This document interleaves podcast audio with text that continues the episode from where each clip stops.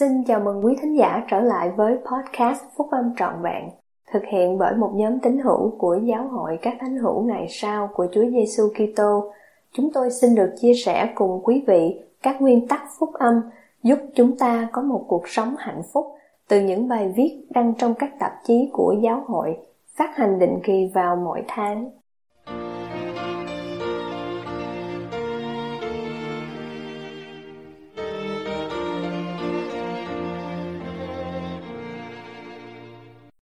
Bài nói chuyện, Các chìa khóa thiêng liêng của chức tư tế Aaron Bài của Chủ tịch Neri M. Gibson Đệ nhất cố vấn trong Chủ tịch đoàn Trung ương Hội Thiếu niên Trong phiên họp chức tư tế tại Hội Trung ương tháng 4 năm 2011 của Giáo hội các thánh hữu ngày sau của Chúa Giêsu Kitô.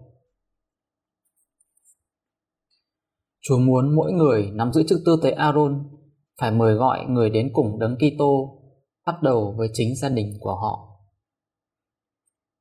Một đứa con trai của tôi lúc 12 tuổi quyết định nuôi thỏ. Chúng tôi xây chuồng và kiếm được một con thỏ đực lớn và hai con thỏ cái từ một người hàng xóm. Tôi không hề biết là chúng tôi đang lâm vào một tình huống gì. Trong một thời gian thật ngắn, cái chuồng của chúng tôi đầy cả bầy thỏ. Cái chuồng của chúng tôi đầy cả thỏ con Giờ đây con trai tôi đã lớn rồi Tôi cần phải thú nhận nỗi kinh ngạc của tôi trước việc các con thỏ con được chế ngự như thế nào. Một con chó nhà hàng xóm thỉnh thoảng vào cái chuồng đó và ăn vài con thỏ. Nhưng tôi rất cảm động khi thấy con trai tôi cùng các anh em của nó trông nom và bảo vệ các con thỏ đó. Và giờ đây, với tư cách là người chồng và người cha, chúng là những người nắm giữ chức tư tế xứng đáng biết yêu thương, củng cố và trông nom gia đình của mình. Tôi xúc động khi quan sát các em là các thiếu niên của chức tư tế Aaron đang trông nom, hỗ trợ và củng cố những người ở xung quanh mình, kể cả gia đình và các thành viên trong nhóm túc số của các em. Tôi yêu thương các em biết bao. Mới đây, tôi có thấy một thiếu niên 13 tuổi được phong nhiệm với tư cách là chủ tịch nhóm túc số các thầy trợ tế. Sau đó, vì dám trợ bắt tay em ấy và gọi em ấy là chủ tịch và giải thích cho các thành viên trong nhóm tức số biết rằng tôi gọi em ấy là chủ tịch để nhấn mạnh tính chất thiêng liêng của sự kêu gọi của em ấy. Người chủ tịch nhóm tức số các thầy trợ tế là một trong số 4 người duy nhất trong tiểu giáo khu nắm giữ chìa khóa của vai trò chủ tịch. Với các chìa khóa đó, em ấy với các cố vấn của mình sẽ lãnh đạo nhóm túc số này dưới sự soi dẫn của Chúa Vị giám trợ này đã hiểu quyền năng của các chủ tịch đoàn, được một người chủ tịch lãnh đạo là người nắm giữ và sử dụng các chìa khóa thiêng liêng. Xin xem giao lý và giao ước, tiết 124, câu 142, câu 143. Về sau tôi hỏi em thiếu niên này xem em có sẵn sàng để chủ tọa nhóm túc số đông người này không? Em ấy đáp, em rất lo lắng, em không biết một chủ tịch nhóm túc số các thầy trợ tế thì phải làm gì anh có thể nói cho em biết được không? Tôi nói rằng em ấy có được một giám trợ đoàn và những người cố vấn tuyệt diệu sẽ giúp em ấy trở thành một người lãnh đạo chức tư tế thành công và vững mạnh. Tôi biết họ sẽ tôn trọng các chìa khóa thiêng liêng của vai trò chủ tịch mà em ấy đang nắm giữ. Rồi tôi hỏi, em có nghĩ rằng Chúa kêu gọi em vào chức vụ quan trọng này mà không ban cho sự hướng dẫn gì chăng? Em ấy suy nghĩ rồi đáp, em tìm ra sự hướng dẫn đó ở đâu? Sau cuộc thảo luận, Em ấy nhận biết rằng em ấy sẽ tìm ra sự hướng dẫn từ Thánh Thư, lời của các vị tiên tri tại thế và những điều đáp ứng cho lời cầu nguyện. Chúng tôi quyết định tìm ra một câu Thánh Thư mà sẽ là một nơi bắt đầu cho sự tìm kiếm để học hỏi trách nhiệm của sự kêu gọi mới của em. Chúng tôi giờ đến tiết 107 của sách Giáo lý và Giao ước, câu 85. Câu này nói rằng một chủ tịch nhóm túc số các thầy trợ tế ngồi họp với 12 thầy trợ tế và giảng dạy cho họ biết bổn phận của họ.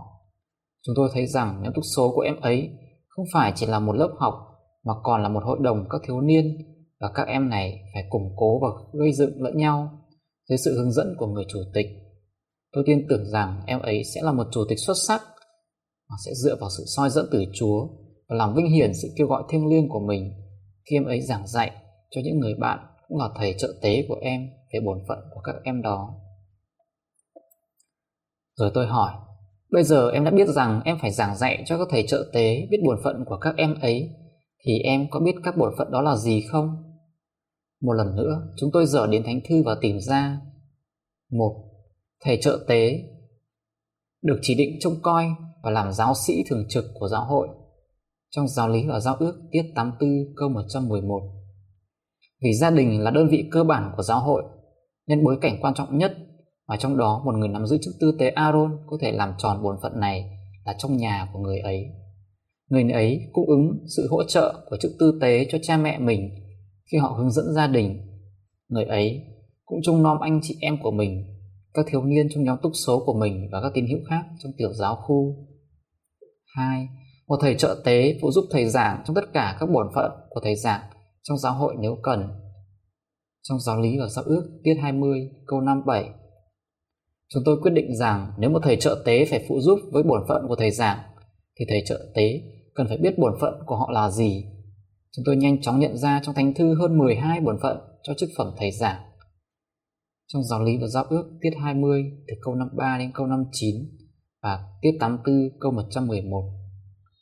Thật là một kinh nghiệm mạnh mẽ đối với mỗi thiếu niên và những người cha và cố vấn của họ và tất cả chúng ta để làm đúng y như điều người thiếu niên này đã làm tìm đến thánh thư và tự khám phá ra các bổn phận của mình là gì tôi không tin là có nhiều người trong chúng ta sẽ ngạc nhiên và được soi dẫn đối với điều chúng ta tìm được sách bổn phận đối với thượng đế bao gồm những phần tóm lược rất hữu ích về bổn phận của chức tư tế Aaron và là một tài liệu quan trọng cho sự phát triển thuộc linh.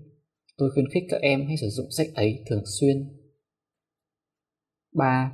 Các thầy trợ tế và thầy giảng cũng phải cảnh cáo, giải nghĩa, khuyên nhủ, giảng dạy và mời mọi người đến cùng đấng Kitô trong giáo lý và giao ước tiết 20 câu 59 và xin xem các câu 46, 68 dành cho các thầy tư tế. Nhiều thiếu niên nghĩ rằng kinh nghiệm truyền giáo của mình bắt đầu khi họ lên 19 tuổi và đi vào trung tâm huấn luyện truyền giáo. Chúng ta học được từ Thánh Thư rằng kinh nghiệm đó bắt đầu trước đó rất lâu. Chúa muốn mỗi người nắm giữ chức tư tế Aaron phải mời mọi người đến cùng đấng Kitô bắt đầu với chính gia đình của họ. Kế đến, để giúp người chủ tịch trẻ tuổi này hiểu rằng em ấy và chỉ một mình em ấy mà thôi là chức sắc chủ tọa trong nhóm túc số. Tôi đã đề nghị em ấy đọc 3 lần bổn phận đầu tiên được liệt kê trong giáo lý và giao ước, tiết 107 câu 85. Em ấy đọc, chủ tọa 12 thầy trợ tế. Tôi hỏi, Chúa đang phán bảo riêng với em về bổn phận của em là gì với tư cách là chủ tịch? Em ấy nói, vâng, một số điều đã nảy ra trong ý nghĩ của em trong khi chúng ta nói chuyện. Em nghĩ rằng cha thiên thượng muốn em làm chủ tịch của 12 thầy trợ tế. Chỉ có 5 người trong số chúng em đến nhà thờ và một người thì thỉnh thoảng mới đến. Vậy thì làm thế nào chúng em có được 12 người? Nào, tôi chưa bao giờ hiểu câu thánh thư này theo cách mà em ấy hiểu. Nhưng lúc bấy giờ, em ấy nắm giữ các chìa khóa thiêng liêng mà tôi không có. Tôi được một chủ tịch nhóm túc số và các thầy trợ tế 13 tuổi giảng dạy về quyền năng mặc khải đến với những người có các chìa khóa thiêng liêng của vai trò chủ tịch. Bất kể trí óc, vóc dáng hoặc tuổi tác của họ như thế nào. Tôi đáp, tôi không biết, em nghĩ sao? Và em ấy nói, chúng em cần phải tìm cách giữ cho em ấy tiếp tục đến nhà thờ. Em biết có hai đứa khác đáng lẽ cũng phải thuộc vào nhóm túc số của chúng em, nhưng chúng nó không đến và em cũng không biết chúng.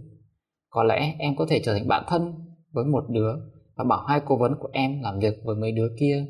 Nếu chúng đều đến cả thì chúng em sẽ có 7 đứa, nhưng chúng em kiếm đâu ra 5 đứa nữa.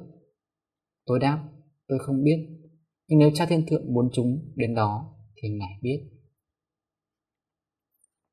Nhưng nếu cha thiên thượng muốn chúng đến đó thì ngài biết. Rồi chúng em cần phải cầu nguyện chung với chủ tịch đoàn và nhóm túc số để tìm hiểu xem phải làm gì. Rồi em ấy hỏi, Em có trách nhiệm đối với tất cả các thiếu niên thuộc lứa tuổi thầy trợ tế trong tiểu giáo khu của chúng. Em có trách nhiệm đối với tất cả các thiếu niên thuộc lứa tuổi thầy trợ tế trong tiểu giáo khu của chúng ta, thậm chí cả những đứa không phải là tín hữu không. Tôi kinh ngạc nói, dưới mắt Chúa, vị giám trợ của em chỉ có trách nhiệm đối với các tín hữu trong tiểu giáo khu hay đối với tất cả những người sống trong danh giới của tiểu giáo khu không? Người giáo sĩ thường trực này hiểu rồi, Em ấy thừa nhận vai trò của mỗi thầy trợ tế, thầy giảng cũng như thầy tư tế trong việc trông coi giáo hội và mời mọi người đến cùng Tito. Ý nghĩ của tôi quay lại với một câu thánh thư Khi tôi nghĩ về các thanh thiếu nữ tuyệt vời trong giáo hội của chúng ta, câu thánh thư mà Moroni trích dẫn cho Joseph Smith nghe khi nói rằng câu này chưa được ứng nghiệm nhưng sắp được ứng nghiệm.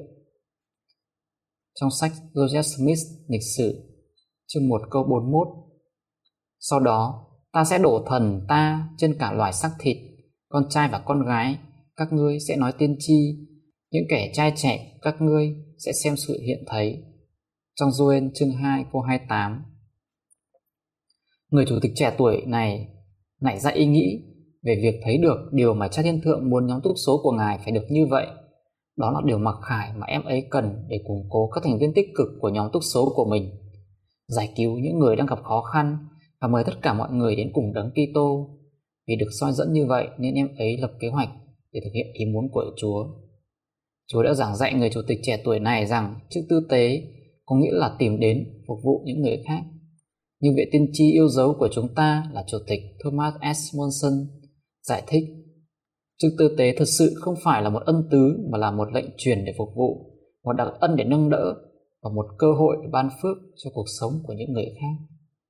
Trong bài Sự tin cậy và chức tư tế thiêng liêng của chúng ta, tạp chí Niahola tháng 5 năm 2006.